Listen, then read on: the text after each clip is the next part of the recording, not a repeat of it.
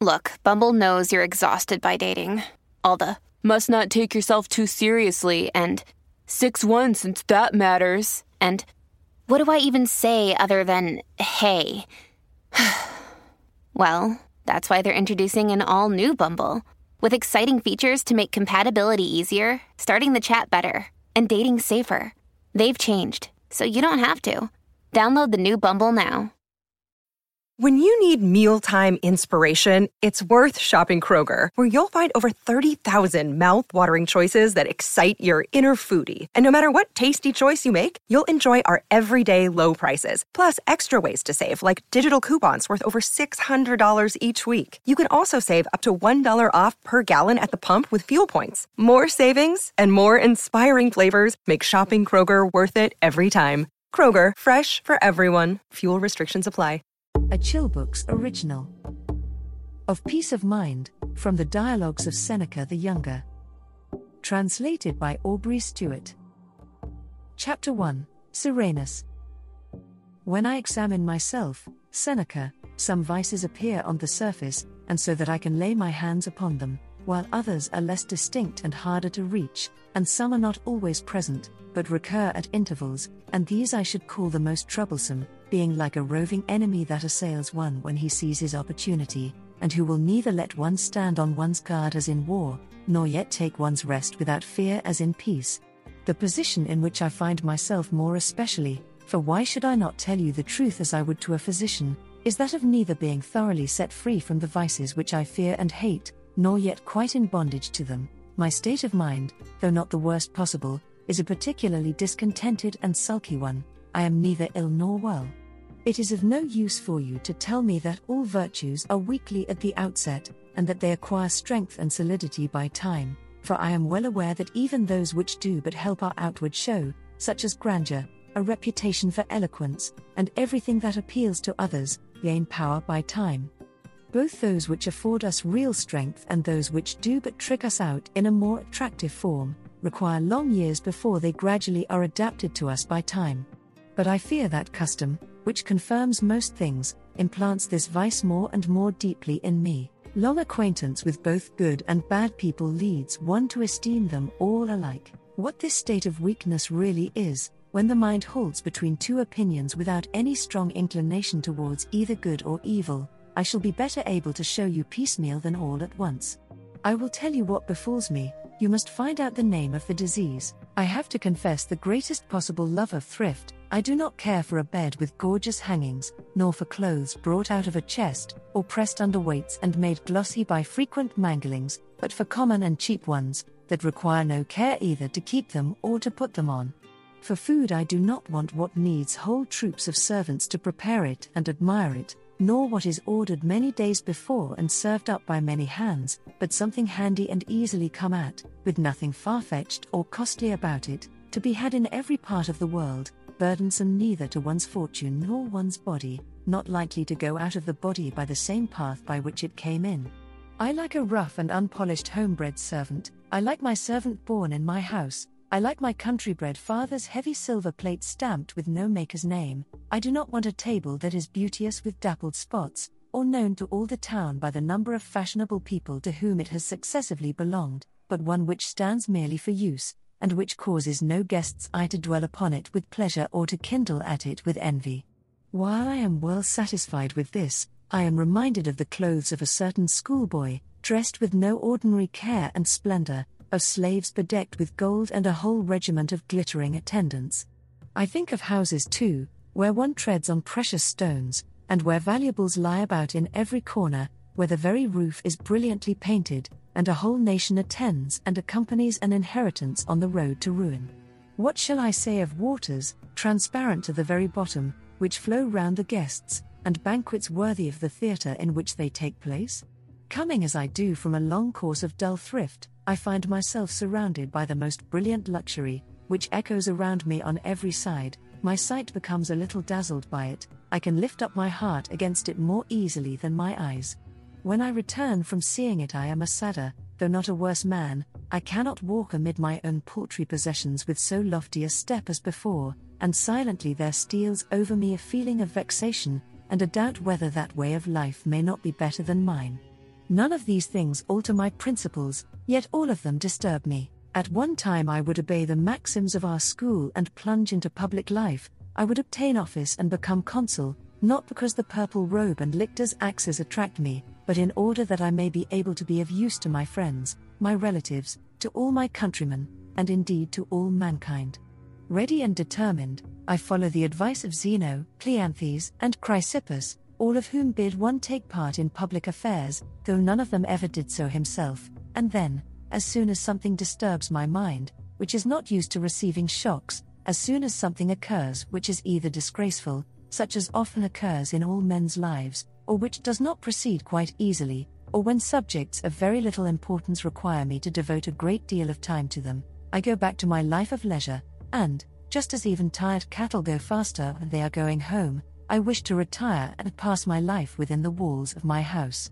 No one, I say, that will give me no compensation worth such a loss shall ever rob me of a day. Let my mind be contained within itself and improve itself, let it take no part with other men's affairs, and do nothing which depends on the approval of others, let me enjoy a tranquillity undisturbed by either public or private troubles.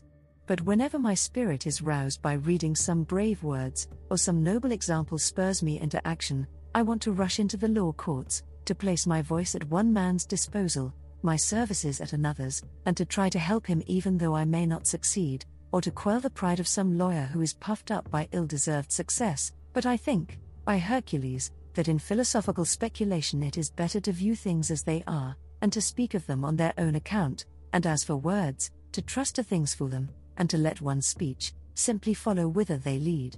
Why do you want to construct a fabric that will endure for ages? Do you not wish to do this in order that posterity may talk of you, yet you were born to die, and a silent death is the least wretched?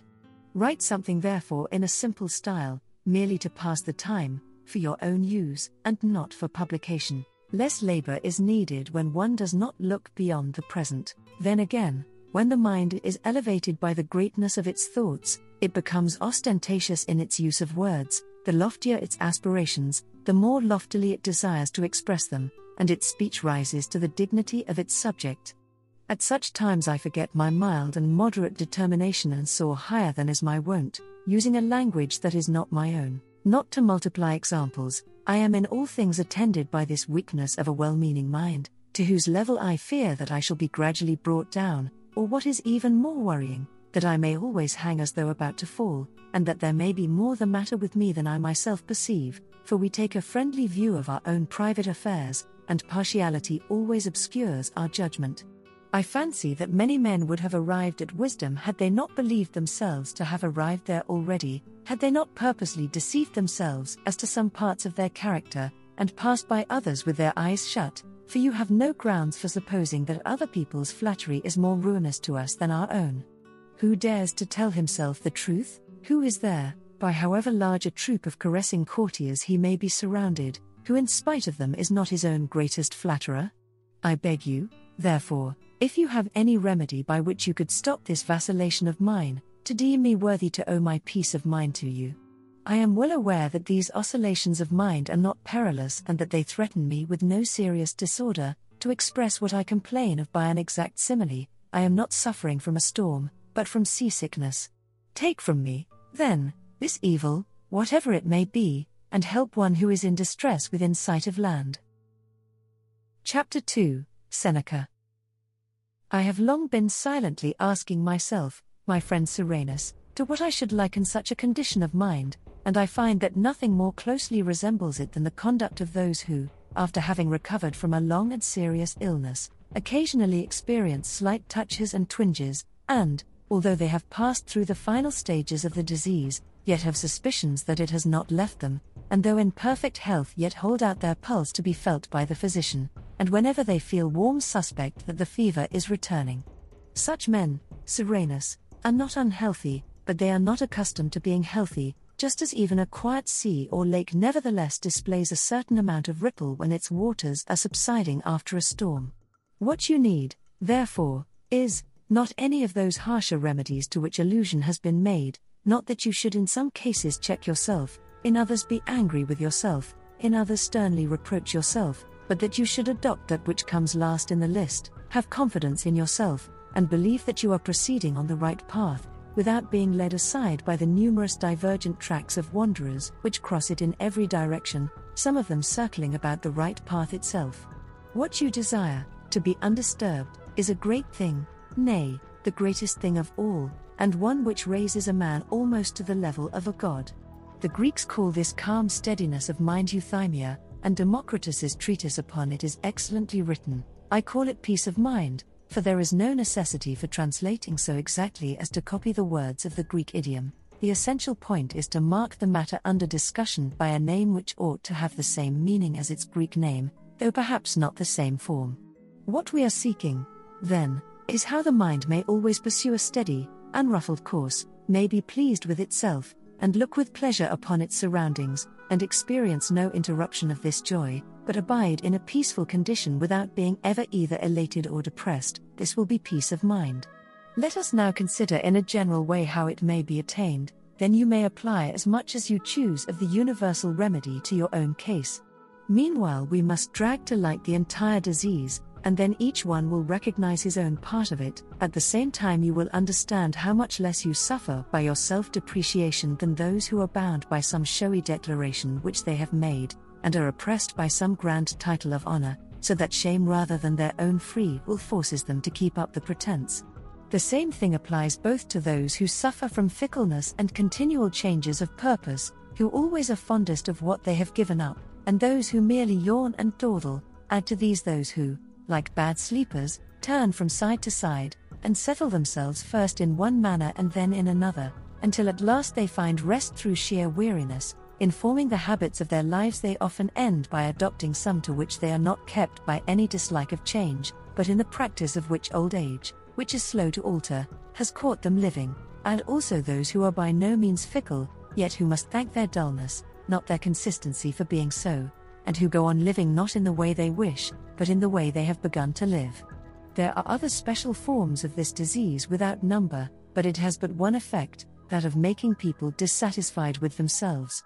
This arises from a distemperature of mind and from desires which one is afraid to express or unable to fulfill, when men either dare not attempt as much as they wish to do, or fail in their efforts and depend entirely upon hope. Such people are always fickle and changeable, which is a necessary consequence of living in a state of suspense. They take any way to arrive at their ends, and teach and force themselves to use both dishonorable and difficult means to do so, so that when their toil has been in vain they are made wretched by the disgrace of failure, and do not regret having longed for what was wrong, but having longed for it in vain.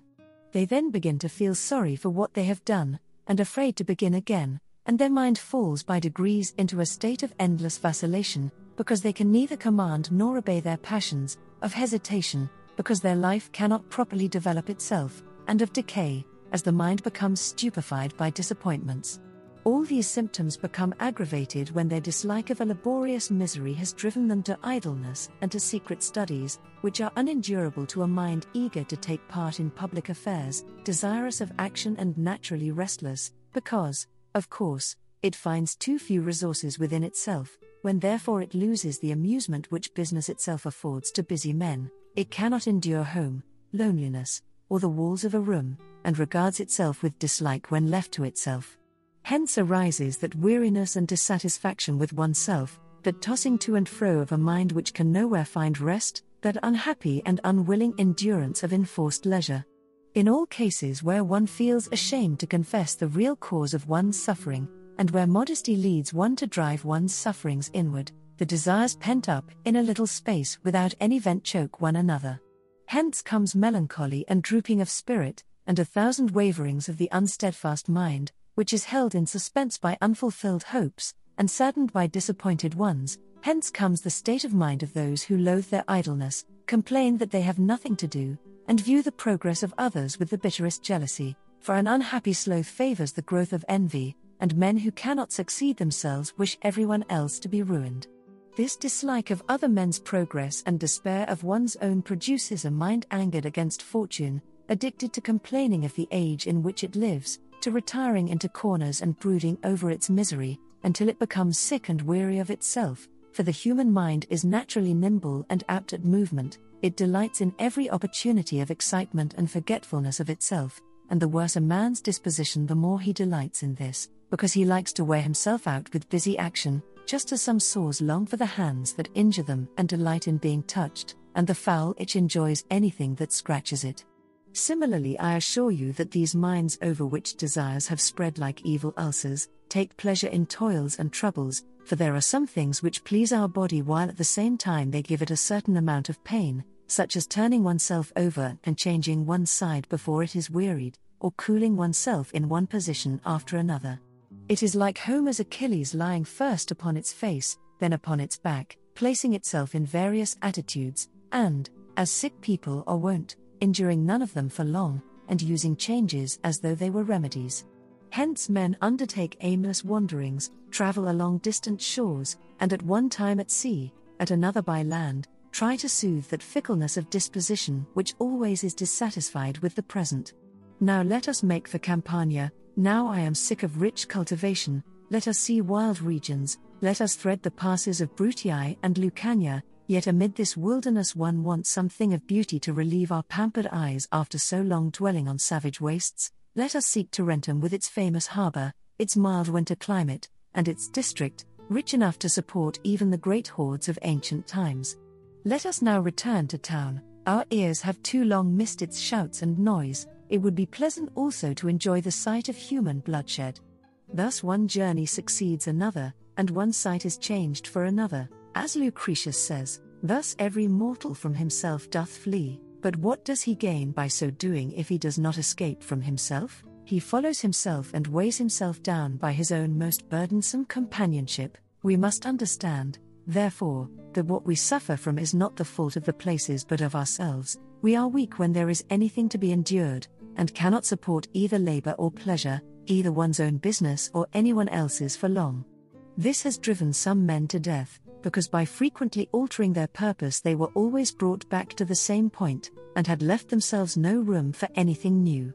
They had become sick of life and of the world itself, and as all indulgences palled upon them, they began to ask themselves the question, how long are we to go on doing the same thing? Chapter 3. You ask me what I think we had better make use of to help us to support this ennui. The best thing, as Athenodorus says, is to occupy oneself with business, with the management of affairs of state and the duties of a citizen, for as some pass the day in exercising themselves in the sun and in taking care of their bodily health, and athletes find it most useful to spend the greater part of their time in feeding up the muscles and strengths to whose cultivation they have devoted their lives, so too for you who are training your mind to take part in the struggles of political life, it is far more honorable to be thus at work than to be idle. He whose object is to be of service to his countrymen and to all mortals, exercises himself and does good at the same time when he is engrossed in business and is working to the best of his ability both in the interests of the public and of private men. But, continues he, because innocence is hardly safe among such furious ambitions and so many men who turn one aside from the right path, and it is always sure to meet with more hindrance than help, we ought to withdraw ourselves from the forum and from public life, and a great mind even in a private station can find room wherein to expand freely. Confinement in dens restrains the springs of lions and wild creatures, but this does not apply to human beings, who often effect the most important works in retirement. Let a man, however, withdraw himself only in such a fashion that wherever he spends his leisure his wish may still be to benefit individual men and mankind alike, both with his intellect, his voice, and his advice. The man that does good service to the state is not only he who brings forward candidates for public office, defends accused persons, and gives his vote on questions of peace and war, but he who encourages young men in well-doing, who supplies the present dearth of good teachers by instilling into their minds the principles of virtue, who seizes and holds back those who are rushing wildly in pursuit of riches and luxury, and, if he does nothing else, at least checks their course, such a man does service to the public though in a private station. Which does the most good, he who decides between foreigners and citizens, as Praetor Peregrinus, or, as Praetor Urbonius, pronounces sentence to the suitors in his court at his assistant's dictation, or he who shows them what is meant by justice, filial feeling, endurance, courage, contempt of death and knowledge of the gods, and how much a man is helped by a good conscience? If then you transfer to philosophy the time which you take away from the public service, you will not be a deserter or have refused to perform your proper task. A soldier is not merely one who stands in the ranks and defends the right or the left wing of the army, but he also who guards the gates, a service which, though less dangerous, is no sinecure, who keeps watch, and takes charge of the arsenal. Though all these are bloodless duties, yet they count as military service. As soon as you have devoted yourself to philosophy, you will have overcome all disgust at life, you will not wish for darkness because you are weary of the light, nor will you be a trouble to yourself and useless to others, you will acquire many friends, and all the best men will be attracted towards you, for virtue, in however obscure a position, cannot be hidden, but gives signs of its presence, anyone who is worthy will trace it out by its footsteps. But if we give up all society, turn our backs upon the whole human race, and live communing with ourselves alone, this solitude without any interesting occupation will lead to a want of something to do, we shall begin to build up and to pull down, to dam out the sea, to cause waters to flow through natural obstacles, and generally to make a bad disposal of the time which nature has given us to spend. Some of us use it grudgingly, others wastefully, some of us spend it so that we can show a profit and loss account, others so that they have no assets remaining, than which nothing can be more shameful. Often a man who is very old in years has nothing beyond his age by which he can prove that he has lived a long time. Chapter 4. To me, my dearest Serenus, Athenodorus seems to have yielded too completely to the times, to have fled too soon. I will not deny that sometimes one must retire, but one ought to retire slowly, at a foot's pace, without losing one's ensigns or one's honor as a soldier. Those who make terms with arms in their hands are more respected by their enemies and more safe in their hands. This is what I think ought to be done by virtue and by one who practices virtue. If fortune get the upper hand and deprive him of the power of action, let him not straightway turn his back to the enemy, throw away his arms, and run away seeking for a hiding place, as if there were any place whither fortune could not pursue him, but let him be more sparing in his acceptance of public office, and after due deliberation discover some means by which he can be of use to the state. He is not able to serve in the army, then let him become a candidate for civic honors. Must he live in a private station? Then let him be an advocate. Is he condemned to keep silence? Then let him help his countrymen with silent counsel. Is it dangerous for him even to enter the forum? Then let him prove himself a good comrade, a faithful friend, a sober guest in people's houses, at public shows, and at wine parties. Suppose that he has lost the status of a citizen, then let him exercise that of a man. Our reason for magnanimously refusing to confine ourselves within the walls of one city, for having gone forth to enjoy intercourse with all lands and for professing ourselves to be citizens of the world is that we may thus obtain a wider theatre on which to display our virtue. Is the bench of judges closed to you? Are you forbidden to address the people from the hustings, or to be a candidate at elections? Then turn your eyes away from Rome, and see what a wide extent of territory, what a number of nations present themselves before you. Thus, it is never possible for so many outlets to be closed against your ambition that more will not remain open to it, but see whether the whole prohibition does not arise from your own fault. You do not choose to direct the affairs of the state except as consul or prytanis or medics or suefs. What should we say if you refuse to serve in the army save as general or military tribune? Even though others may form the first line, and your lot may have placed you among the veterans of the third, do your duty there with your voice, encouragement, example, and spirit. Even though a man's hands be cut off, he may find means to help his side in a battle, if he stands his ground and cheers on his comrades. Do something of that sort yourself. If fortune removes you from the front rank, stand your ground nevertheless and cheer on your comrades, and if somebody stops your mouth, stand nevertheless and help your side in silence. The services of a good citizen are never thrown away. He does good by being heard and seen, by his expression, his gestures, his silent determination, and his very walk. As some remedies benefit us by their smell as well as by their taste and touch, so virtue even when concealed and at a distance sheds usefulness around. Whether she moves at her ease and enjoys her just rights, or can only appear abroad on sufferance and is forced to shorten sail to the tempest, whether it be unemployed, silent, and pent up in a narrow lodging, or openly displayed, in whatever guise she may appear, she always does good. What? Do you think that the example of one who can rest nobly has no value? It is by far the best plan, therefore, to mingle leisure with business, whenever chance impediments or the state of public affairs forbid one's leading an active life, for one is never so cut off from all pursuits as to find no room left for honorable action. Chapter 5. Could you anywhere find a miserable city than that of Athens when it was being torn to pieces by the 30 tyrants? They slew 1,300 citizens, all the best men, and did not leave off because they had done so, but their cruelty became stimulated by exercise. In the city which possessed that most reverend tribunal, the court of the Areopagus, which possessed a senate, and a popular assembly which was like a senate, there met daily a wretched crew of butchers, and the unhappy senate house was crowded with tyrants.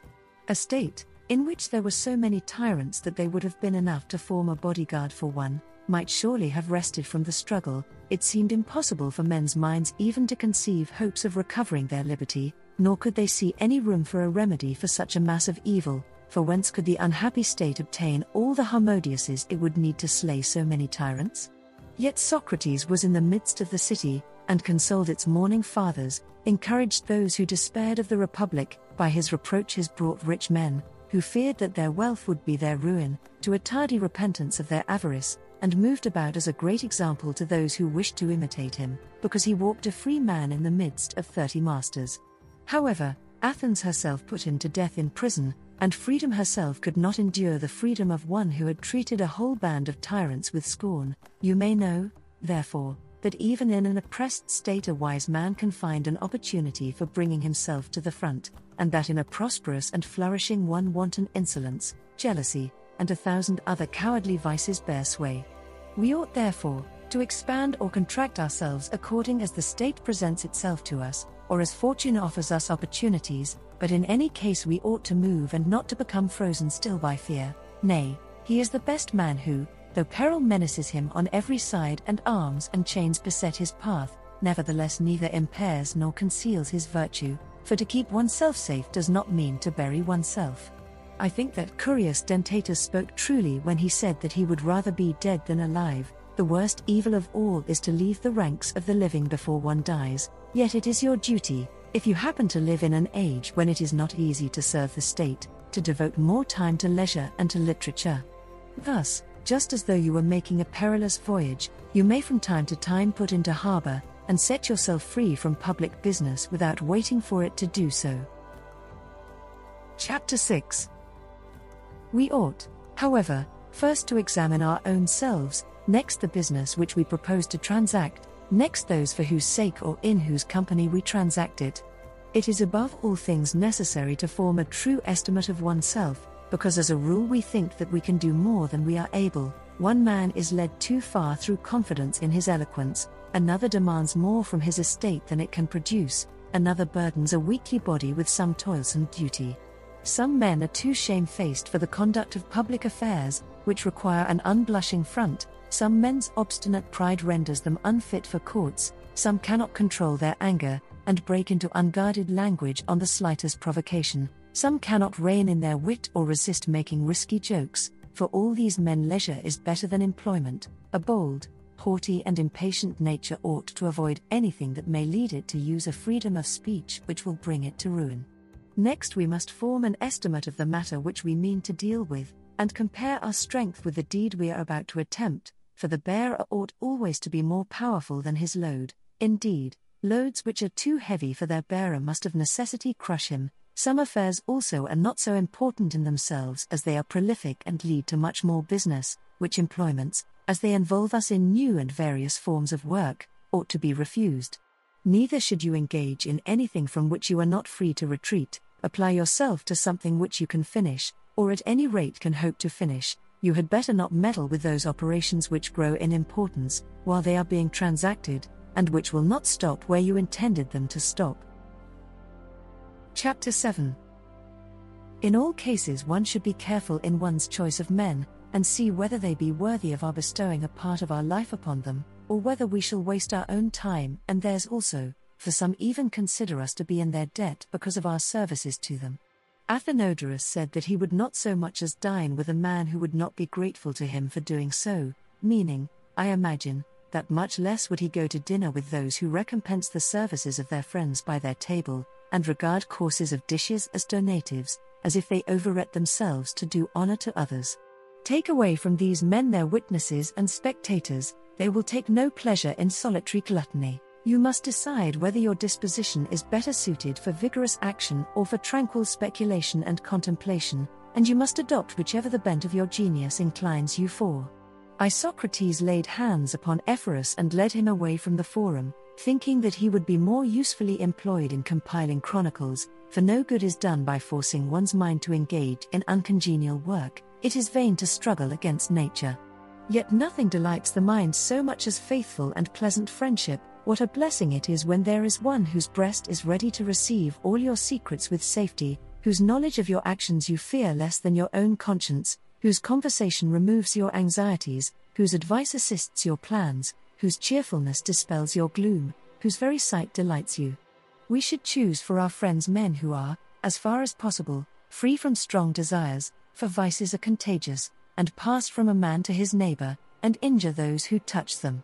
As, therefore, in times of pestilence we have to be careful not to sit near people who are infected and in whom the disease is raging, because by so doing, we shall run into danger and catch the plague from their very breath. So, too, in choosing our friends' dispositions, we must take care to select those who are as far as may be unspotted by the world, for the way to breed disease is to mix what is sound with what is rotten. Yet I do not advise you to follow after or draw to yourself no one except a wise man, for where will you find him whom for so many centuries we have sought in vain? In the place of the best possible man take him who is least bad. You would hardly find any time that would have enabled you to make a happier choice than if you could have sought for a good man from among the Platos and Xenophons and the rest of the produce of the brood of Socrates, or if you had been permitted to choose one from the age of Cato, an age which bore many men worthy to be born in Cato's time, just as it also bore many men worse than were ever known before, planners of the blackest crimes, for it needed both classes in order to make Cato understood, it wanted both good men, that he might win their approbation, and bad men, against whom he could prove his strength, but at the present day, when there is such a dearth of good men, you must be less squeamish in your choice. Above all, however, avoid dismal men who grumble at whatever happens, and find something to complain of in everything, though he may continue loyal and friendly towards you, still one's peace of mind is destroyed by a comrade whose mind is soured and who meets every incident with a groan.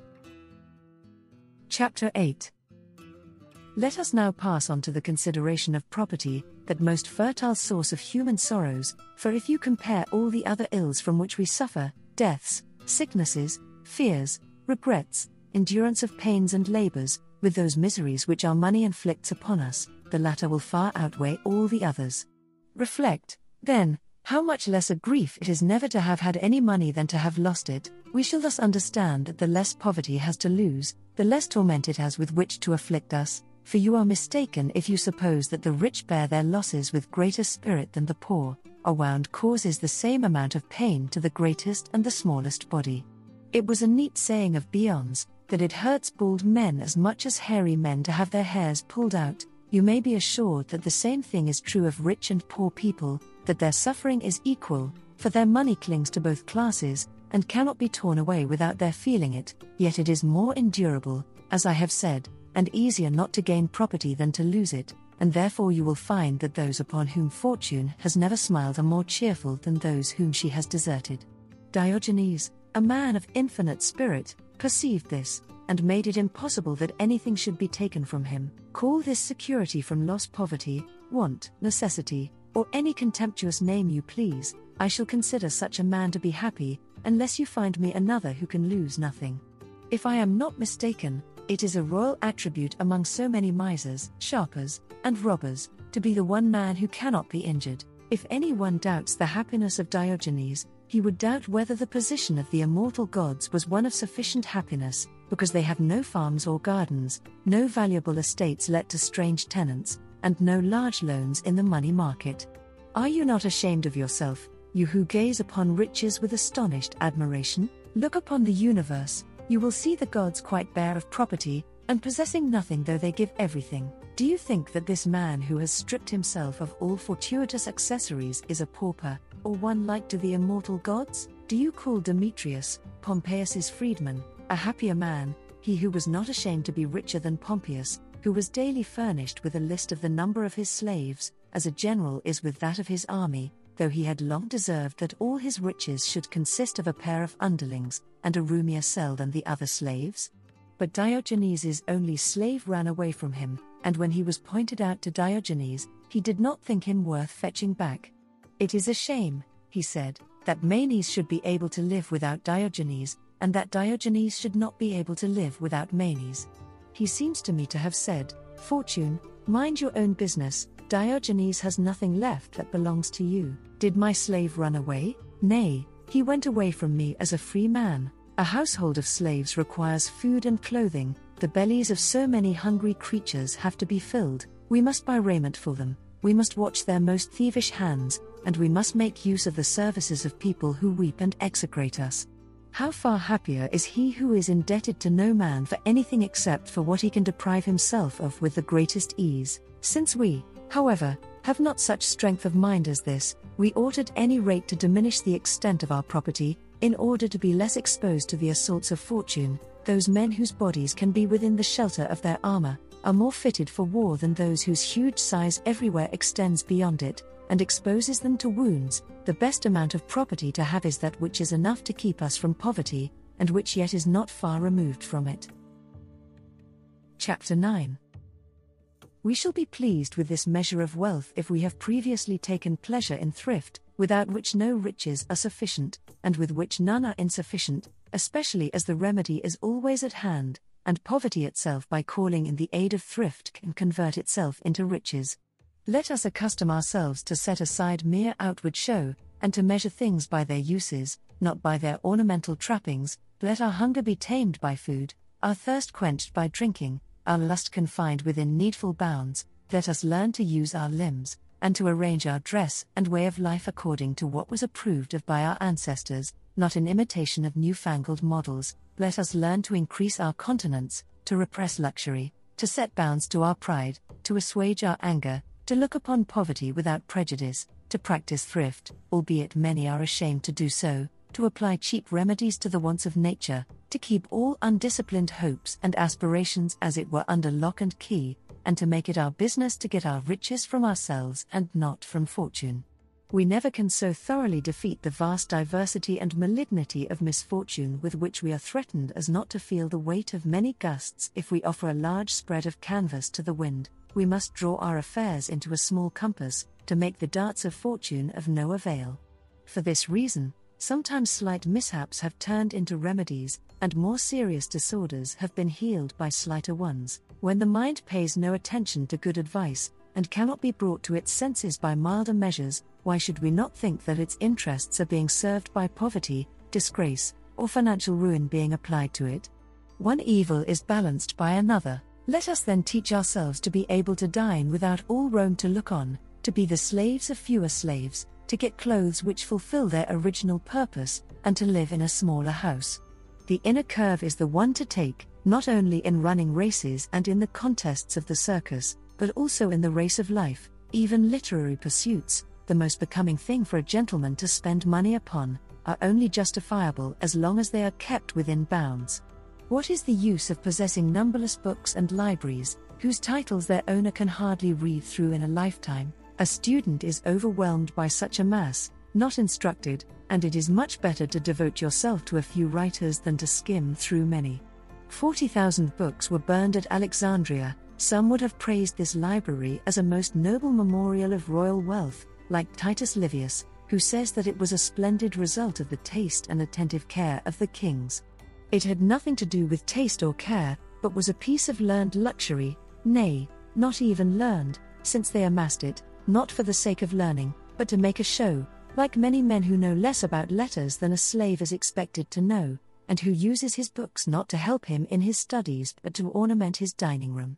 Let a man, then, obtain as many books as he wants, but none for show. It is more respectable, say you, to spend one's money on such books than on vases of Corinthian brass and paintings.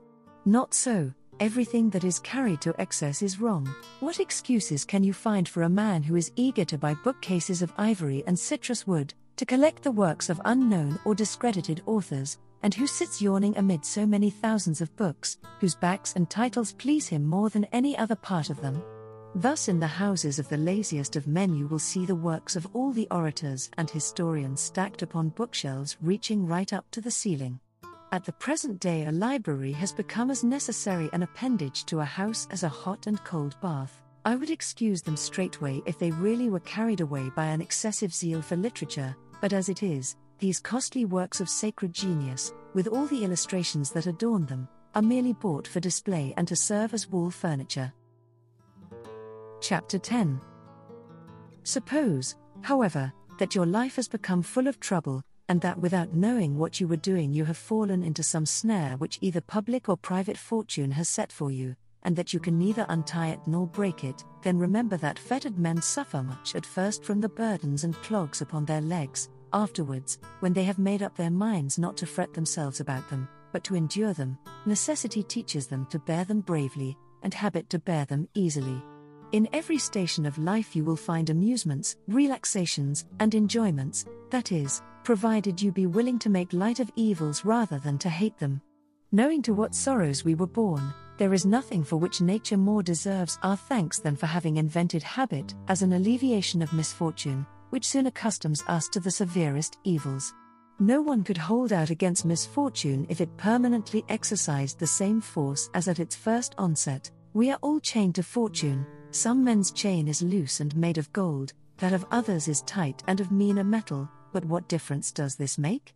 We are all included in the same captivity, and even those who have bound us are bound themselves, unless you think that a chain on the left side is lighter to bear. One man may be bound by public office, another by wealth, some have to bear the weight of illustrious, some of humble birth, some are subject to the commands of others, some only to their own, some are kept in one place by being banished thither, others by being elected to the priesthood. All life is slavery, let each man therefore reconcile himself to his lot, complain of it as little as possible, and lay hold of whatever good lies within his reach. No condition can be so wretched that an impartial mind can find no compensations in it. Small sites, if ingeniously divided, may be made use of for many different purposes, and arrangement will render ever so narrow a room habitable. Call good sense to your aid against difficulties, it is possible to soften what is harsh, to widen what is too narrow, and to make heavy burdens press less severely upon one who bears them skillfully. Moreover, we ought not to allow our desires to wander far afield, but we must make them confine themselves to our immediate neighborhood, since they will not endure to be altogether locked up. We must leave alone things which either cannot come to pass or can only be effected with difficulty, and follow after such things as are near at hand and within reach of our hopes, always remembering that all things are equally unimportant, and that though they have a different outward appearance, they are all alike empty within. Neither let us envy those who are in high places, the heights which look lofty to us are steep and rugged. Again, those whom unkind fate has placed in critical situations will be safer if they show as little pride in their proud position as may be, and do all they are able to bring down their fortunes to the level of other men's. There are many who must needs cling to their high pinnacle of power, because they cannot descend from it save by falling headlong, yet they assure us that their greatest burden is being obliged to be burdensome to others, and that they are nailed to their lofty post rather than raised to it. Let them then, by dispensing justice, clemency, and kindness with an open and liberal hand, provide themselves with assistance to break their fall, and looking forward to this maintain their position more hopefully. Yet nothing sets us free from these alternations of hope and fear so well as always fixing some limit to our successes, and not allowing fortune to choose when to stop our career, but to halt of our own accord long before we apparently need do so. By acting thus certain desires will rouse up our spirits, and yet being confined within bounds, will not lead us to embark on vast and vague enterprises. Chapter 11.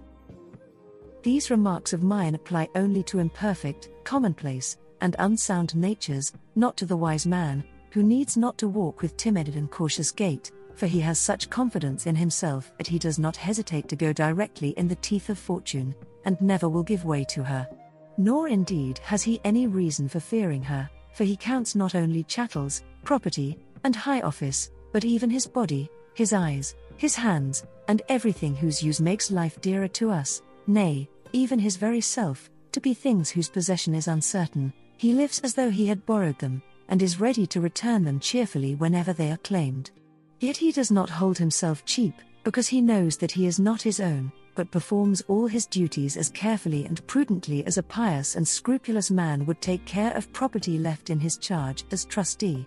When he is bidden to give them up, he will not complain of fortune, but will say, "I thank you for what I have had possession of, I have managed your property so as largely to increase it, but since you order me, I give it back to you and return it willingly and thankfully. If you still wish me to own anything of yours, I will keep it for you. If you have other views, I restore into your hands and make restitution of all my wrought and coined silver, my house and my household. Should nature recall what she previously entrusted us with, let us say to her also, take back my spirit, which is better than when you gave it me. I do not shuffle or hang back. Of my own free will I am ready to return what you gave me before I could think, take me away." What hardship can there be in returning to the place from whence one came? A man cannot live well if he knows not how to die well. We must, therefore, take away from this commodity its original value, and count the breath of life as a cheap matter. We dislike gladiators, says Cicero, if they are eager to save their lives by any means whatever, but we look favorably upon them if they are openly reckless of them. You may be sure that the same thing occurs with us. We often die because we are afraid of death. Fortune, which regards our lives as a show in the arena for her own enjoyment, says, "Why should I spare you, base and cowardly creature that you are? You will be pierced and hacked with all the more wounds because you know not how to offer your throat to the knife, whereas you, who receive the stroke without drawing away your neck or putting up your hands to stop it, shall both live longer and die more quickly."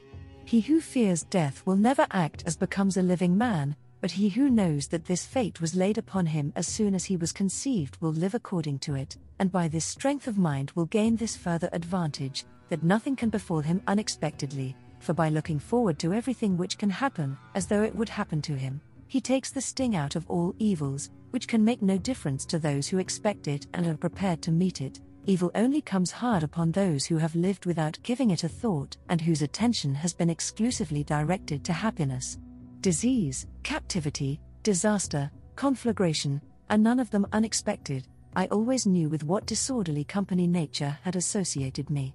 The dead have often been wailed for in my neighborhood, the torch and taper have often been borne past my door before the bier of one who has died before his time, the crash of falling buildings has often resounded by my side, night has snatched away many of those with whom I have become intimate in the forum, the senate house, and in society, and has sundered the hands which were joined in friendship. Ought I to be surprised if the dangers which have always been circling around me at last assail me?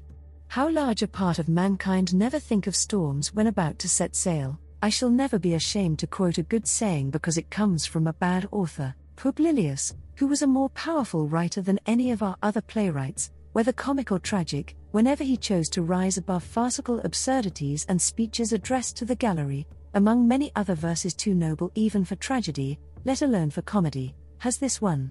What one hath suffered may befall us all. If a man takes this into his inmost heart and looks upon all the misfortunes of other men, of which there is always a great plenty, in this spirit, remembering that there is nothing to prevent their coming upon him also, he will arm himself against them long before they attack him.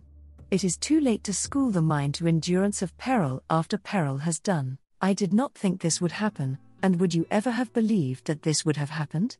Say you, but why should it not? Where are the riches after which want, hunger, and beggary do not follow? What office is there whose purple robe, augur's staff, and patrician reigns have not as their accompaniment rags and banishment, the brand of infamy, 1,000 disgraces, and utter reprobation? What kingdom is there for which ruin, trampling underfoot, a tyrant and a butcher are not ready at hand? Nor are these matters divided by long periods of time, but there is but the space of an hour between sitting on the throne ourselves and clasping the knees of someone else as suppliants. Know then that every station of life is transitory, and that what has ever happened to anybody may happen to you also. You are wealthy. Are you wealthier than Pompeius? Yet when Gaius, his old relative and new host, opened Caesar's house to him in order that he might close his own, he lacked both bread and water, though he owned so many rivers which both rose and discharged themselves within his dominions, yet he had to beg for drops of water, he perished of hunger and thirst in the palace of his relative, while his heir was contracting for a public funeral for one who was in want of food. You have filled public offices, were they either as important, as unlooked for, or as all-embracing as those of Sejanus, yet on the day on which the Senate disgraced him, the people tore him to pieces, the executioner could find no part left large enough to drag to the Tiber, of one upon whom gods and men had showered all that could be given to man. You are a king, I will not bid you go to Croesus for an example, he who while yet alive saw his funeral pile both lighted and extinguished, being made to outlive not only his kingdom but even his own death, nor to Jugurtha, whom the people of Rome beheld as a captive within the year in which they had feared him. We have seen Ptolemaeus king of Africa, and Mithridates king of Armenia, under the charge of Gaius's guards, the former was sent into exile, the latter chose it in order to make his exile more honorable. Among such continual topsy-turvy changes, unless you expect that whatever can happen will happen to you, you give adversity power against you, a power which can be destroyed by anyone who looks at it beforehand. Chapter 12. The next point to these will be to take care that we do not labor for what is vain, or labor in vain, that is to say, neither to desire what we are not able to obtain, nor yet, having obtained our desire too late, and after much toil to discover the folly of our wishes, in other words, that our labor may not be without result, and that the result may not be unworthy of our labor, for as a rule sadness arises from one of these two things, either from want of success or from being ashamed of having succeeded. We must limit the running to and fro which most men practice, rambling about houses, theatres, and marketplaces, they mind other men's business, and always seem as though they themselves had something to do. If you ask one of them as he comes out of his own door, "Whither are you going?"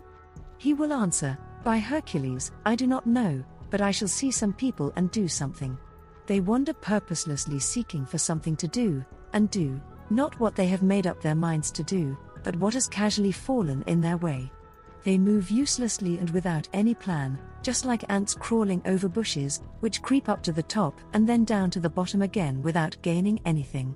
Many men spend their lives in exactly the same fashion, which one may call a state of restless indolence. You would pity some of them when you see them running as if their house was on fire. They actually jostle all whom they meet, and hurry along themselves and others with them, though all the while they are going to salute someone who will not return their greeting, or to attend the funeral of someone whom they did not know, they are going to hear the verdict on one who often goes to law, or to see the wedding of one who often gets married, they will follow a man's litter, and in some places will even carry it, afterwards returning home weary with idleness, they swear that they themselves do not know why they went out, or where they have been, and on the following day they will wander through the same round again.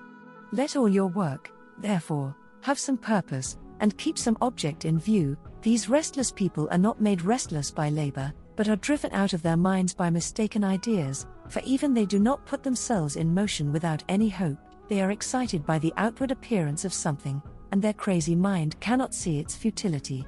In the same way every one of those who walk out to swell the crowd in the streets, is led round the city by worthless and empty reasons, the dawn drives him forth, although he has nothing to do, and after he has pushed his way into many men's doors, and saluted their nomenclators one after the other, and been turned away from many others, he finds that the most difficult person of all to find at home is himself. From this evil habit comes that worst of all vices, tale-bearing and prying into public and private secrets, and the knowledge of many things which it is neither safe to tell nor safe to listen to. Chapter 13. It was, I imagine, following out this principle that Democritus taught that he who would live at peace must not do much business either public or private, referring of course to unnecessary business, for if there be any necessity for it we ought to transact not only much but endless business, both public and private, in cases, however, where no solemn duty invites us to act, we had better keep ourselves quiet, for he who does many things often puts himself in Fortune's power, and it is safest not to tempt her often, but always to remember her existence, and never to promise oneself anything on her security. I will set sail unless anything happens to prevent me, I shall be praetor, if nothing hinders me, my financial operations will succeed, unless anything goes wrong with them. This is why we say that nothing befalls the wise man which he did not expect, we do not make him exempt from the chances of human life, but from its mistakes, nor does everything happen to him as he wished it would, but as he thought it would. Now his first thought was that his purpose might meet with some resistance, and the pain of disappointed wishes must affect a man's mind less severely if he has not been at all events confident of success. Chapter 14. Moreover, we ought to cultivate an easy temper, and not become overfond of the lot which fate has assigned to us, but transfer ourselves to whatever other condition chance may lead us to, and fear no alteration, either in our purposes or our position in life, provided that we do not become subject to caprice, which of all vices is the most hostile to repose, for obstinacy, from which fortune often wrings some concession, must needs be anxious and unhappy, but caprice, which can never restrain itself, must be more so. Both of these qualities, both that of altering nothing, and that of being dissatisfied with everything, are enemies to repose. The mind ought in all cases to be called away from the contemplation of external things to that of itself, let it confide in itself, rejoice in itself, admire its own works, avoid as far as may be those of others, and devote itself to itself, let it not feel losses, and put a good construction even upon misfortunes. Zeno, the chief of our school, when he heard the news of a shipwreck, in which all his property had been lost, remarked, "Fortune bids me follow philosophy in lighter marching order." A tyrant threatened Theodorus with death, and even with want of burial. "You are able to please yourself," he answered, "my half-pint of blood is in your power, for, as for burial, what a fool you must be if you suppose that I care whether I rot above ground or under it." Julius Conius, a man of peculiar greatness, whom even the fact of his having been born in this century does not prevent our admiring, had a long dispute with Gaius, and when as he was going away that Phalaris of a man said to him, "That you may not delude yourself with any foolish hopes, I have ordered you to be executed," he answered, "I thank you, most excellent prince." I am not sure what he meant, for many ways of explaining his conduct occur to me. Did he wish to be reproachful, and to show him how great his cruelty must be if death became a kindness, or did he upbraid him with his accustomed insanity? For even those whose children were put to death, and whose goods were confiscated, used to thank him. Or was it that he willingly received death, regarding it as freedom? Whatever he meant, it was a magnanimous answer. Someone may say, after this Gaius might have let him live. Conius had no fear of this, the good faith with which Gaius carried out such orders as these was well known. Will you believe that he passed the 10 intervening days before his execution without the slightest despondency? It is marvelous how that man spoke and acted, and how peaceful he was. He was playing at draughts when the centurion in charge of a number of those who were going to be executed bade him join them. On the summons he counted his men and said to his companion, "Mind you do not tell a lie after my death, and say that you won." Then, turning to the centurion, he said, "You will bear me witness that I am one man ahead of him." Do you think that Conius played upon that draft board? Nay, he played with it. His friends were sad at being about to lose so great a man. "Why," asked he, "are you sorrowful? You are inquiring whether our souls are immortal, but I shall presently know." Nor did he up to the very end cease his search after truth, and raised arguments upon the subject of his own death. His own teacher of philosophy accompanied him, and they were not far from the hill on which the daily sacrifice to Caesar our god was offered, when he said, "What are you thinking of now, Conius? Or what are your ideas?" "I have decided," answered Conius, at that most swiftly passing moment of all to watch whether the spirit will be conscious of the act of leaving the body. He promised, too, that if he made any discoveries, he would come round to his friends and tell them what the condition of the souls of the departed might be.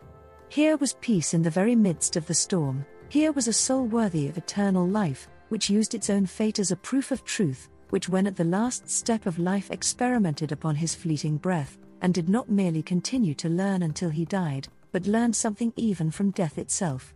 No man has carried the life of a philosopher further. I will not hastily leave the subject of a great man, and one who deserves to be spoken of with respect. I will hand thee down to all posterity, thou most noble heart, chief among the many victims of Gaius. Chapter 15. Yet we gain nothing by getting rid of all personal causes of sadness, for sometimes we are possessed by hatred of the human race. When you reflect how rare simplicity is, how unknown innocence, how seldom faith is kept, unless it be to our advantage, when you remember such numbers of successful crimes, so many equally hateful losses and gains of lust, and ambition so impatient even of its own natural limits that it is willing to purchase distinction by baseness, the mind seems as it were cast into darkness, and shadows rise before it as though the virtues were all overthrown and we were no longer allowed to hope to possess them or benefited by their possession. We ought therefore to bring ourselves into such a state of mind that all the vices of the vulgar may not appear hateful to us, but merely ridiculous, and we should imitate Democritus rather than Heraclitus. The latter of these, whenever he appeared in public, used to weep, the former to laugh, the one thought all human doings to be follies, the other thought them to be miseries. We must take a higher view of all things, and bear with them more easily. It better becomes a man to scoff at life than to lament over it. Add to this that he who laughs at the human race deserves better of it than he who mourns for it, for the former leaves it some good hopes of improvement, while the latter stupidly weeps over what he has given up all hopes of mending. He who after surveying the universe cannot control his laughter shows, too, a greater mind than he who cannot restrain his tears, because his mind is only affected in the slightest possible degree, and he does not think that any part of all this apparatus is either important, or serious, or unhappy. As for the several causes which render us happy or sorrowful, let everyone describe them for himself, and learn the truth of beyond saying, that all the doings of men were very like what he began with, and that there is nothing in their lives which is more holy or decent than their conception. Yet it is better to accept public morals and human vices calmly without bursting into either laughter or tears, for to be hurt by the sufferings of others is to be forever miserable, while to enjoy the sufferings of others is an inhuman pleasure, just as it is a useless piece of humanity to weep and pull a long face, because someone is burying his son. In one's own misfortunes, also, one ought so to conduct oneself as to bestow upon them just as much sorrow as reason, not as much as custom requires, for many shed tears in order to show them, and whenever no one is looking at them their eyes are dry, but they think it disgraceful not to weep when everyone does so. So deeply has this evil of being guided by the opinion of others taken root in us, that even grief, the simplest of all emotions, begins to be counterfeited. Chapter 16. There comes now a part of our subject which is wont with good cause to make one sad and anxious, I mean when good men come to bad ends, when Socrates is forced to die in prison, Rutilius to live in exile, Pompeius and Cicero to offer their necks to the swords of their own followers, when the great Cato, that living image of virtue, falls upon his sword and rips up both himself and the Republic. One cannot help being grieved that fortune should bestow her gift so unjustly. What, too, can a good man hope to obtain when he sees the best of men meeting with the worst fates?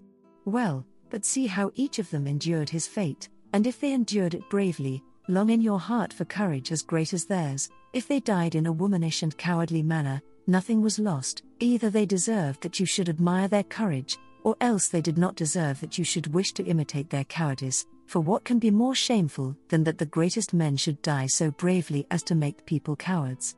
Let us praise one who deserves such constant praises, and say, the braver you are the happier you are. You have escaped from all accidents, jealousies, diseases. You have escaped from prison. The gods have not thought you worthy of ill fortune, but have thought that fortune no longer deserved to have any power over you. But when anyone shrinks back in the hour of death and looks longingly at life, we must lay hands upon him. I will never weep for a man who dies cheerfully, nor for one who dies weeping. The former wipes away my tears, the latter by his tears makes himself unworthy that any should be shed for him. Shall I weep for Hercules because he was burned alive, or for Regulus because he was pierced by so many nails, or for Cato because he tore open his wounds a second time? All these men discovered how at the cost of a small portion of time they might obtain immortality, and by their deaths gained eternal life. Chapter 17.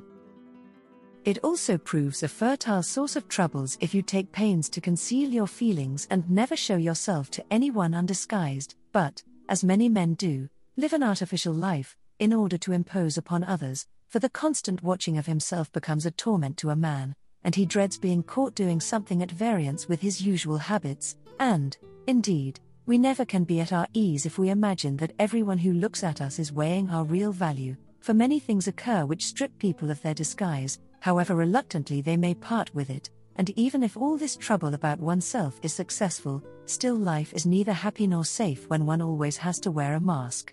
But what pleasure there is in that honest straightforwardness which is its own ornament, and which conceals no part of its character. Yet even this life, which hides nothing from anyone, runs some risk of being despised, for there are people who disdain whatever they come close to, but there is no danger of virtue's becoming contemptible when she is brought near our eyes, and it is better to be scorned for one's simplicity than to bear the burden of unceasing hypocrisy. Still, we must observe moderation in this matter, for there is a great difference between living simply and living slovenly. Moreover, we ought to retire a great deal into ourselves, for association with persons unlike ourselves upsets all that we had arranged, rouses the passions which were at rest, and rubs into a sore any weak or imperfectly healed place in our minds. Nevertheless, we ought to mix up these two things, and to pass our lives alternately in solitude and among throngs of people, for the former will make us long for the society of mankind, the latter for that of ourselves, and the one will counteract the other. Solitude will cure us when we are sick of crowds, and crowds will cure us when we are sick of solitude. Neither ought we always to keep the mind strained to the same pitch, but it ought sometimes to be relaxed by amusement. Socrates did not blush to play with little boys. Cato used to refresh his mind with wine after he had wearied it with application to affairs of state, and Scipio would move his triumphal and soldierly limbs to the sound of music, not with a feeble and halting gait, as is the fashion nowadays, when we sway in our very walk with more than womanly weakness, but dancing as men were wont in the days of old on sportive and festal occasions, with manly bounds, thinking it no harm to be seen so doing even by their enemies. Men's minds ought to have relaxation, they rise up better and more vigorous after rest. We must not force crops from rich fields, for an unbroken course of heavy crops will soon exhaust their fertility, and so also the liveliness of our minds will be destroyed by unceasing labor, but they will recover their strength after a short period of rest and relief, for continuous toil produces a sort of numbness and sluggishness. Men would not be so eager for this, if play and amusement did not possess natural attractions for them, although constant indulgence in them takes away all gravity and all strength from the mind, for sleep, also, is necessary for our refreshment, yet if you prolong it for days and nights together it will become death. There is a great difference between slackening your hold of a thing and letting it go. The founders of our laws appointed festivals, in order that men might be publicly encouraged to be cheerful, and they thought it necessary to vary our labours with amusements, and, as I said before, some great men have been wont to give themselves a certain number of holidays in every month, and some divided every day into playtime and work time. Thus, I remember that great orator Asinius Pollio would not attend to any business after the 10th hour, he would not even read letters after that time for fear some new trouble should arise, but in those 2 hours used to get rid of the weariness which he had contracted during the whole day. Some rest in the middle of the day, and reserve some light occupation for the afternoon. Our ancestors, too, forbade any new motion to be made in the Senate after the 10th hour. Soldiers divide their watches, and those who have just returned from active service are allowed to sleep the whole night undisturbed. We must humour our minds and grant them rest from time to time, which acts upon them like food, and restores their strength. It does good also to take walks out of doors, that our spirits may be raised and refreshed by the open air and fresh breeze. Sometimes we gain strength by driving in a carriage, by travel, by change of air, or by social meals and a more generous allowance of wine. At times we ought to drink even to intoxication, not so as to drown, but merely to dip ourselves in wine, for wine washes away troubles and dislodges them from the depths of the mind, and acts as a remedy to sorrow as it does to some diseases. The inventor of wine is called Liber, not from the license which he gives to our tongues, but because he liberates the mind from the bondage of cares, and emancipates it, animates it, and renders it more daring in all that it attempts. Yet moderation is wholesome both in freedom and in wine. It is believed that Solon and Arcesilaus used to drink deep. Cato is reproached with drunkenness, but whoever casts this in his teeth will find it easier to turn his reproach into a commendation than to prove that Cato did anything wrong. However, we ought not to do it often, for fear the mind should contract evil habits, though it ought sometimes to be forced into frolic and frankness, and to cast off dull sobriety for a while. If we believe the Greek poet, it is sometimes pleasant to be mad. Again, Plato always knocked in vain at the door of poetry when he was sober, or, if we trust Aristotle, no great genius has ever been without a touch of insanity. The mind cannot use lofty language, above that of the common herd, unless it be excited, when it has spurned aside the commonplace environments of custom, and rises sublime, instinct with sacred fire, then alone can it chant a song too grand for mortal lips. As long as it continues to dwell within itself, it cannot rise to any pitch of splendor, it must break away from the beaten track, and lash itself to frenzy, till it gnaws the curb and rushes away bearing up its rider to heights whither it would fear to climb when alone.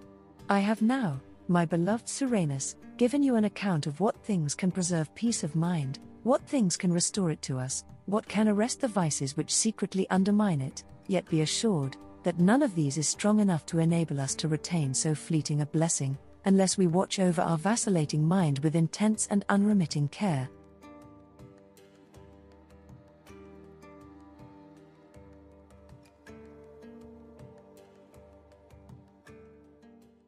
Chill Books.